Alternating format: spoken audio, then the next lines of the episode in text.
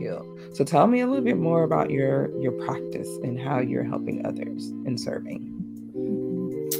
I specialize in trauma, and that is anything from trauma from, you know, racism to trauma from sexual abuse, car accidents, whatever.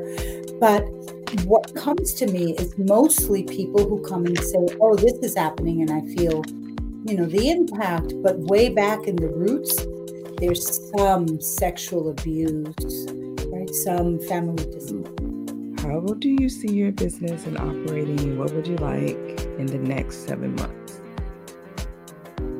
Hmm. I would like to see more book sales. Mm-hmm. I would like to see book clubs. I would like to see um, people using the story. It's it, it's a the book. It's a memoir. It is my story.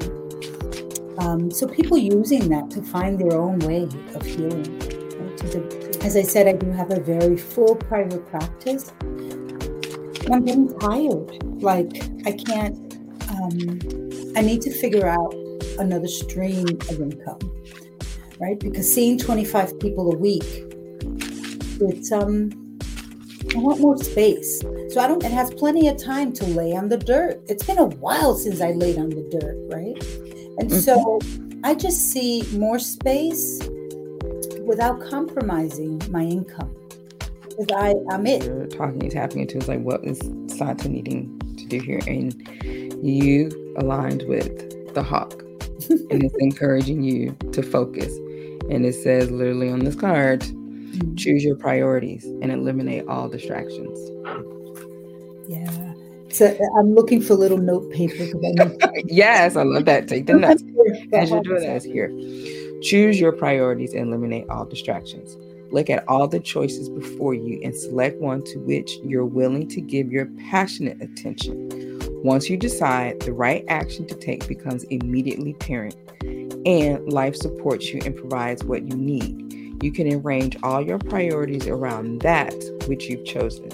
Set personal boundaries and practice self-care when and where needed. So you need to go back to laying on the ground, girl.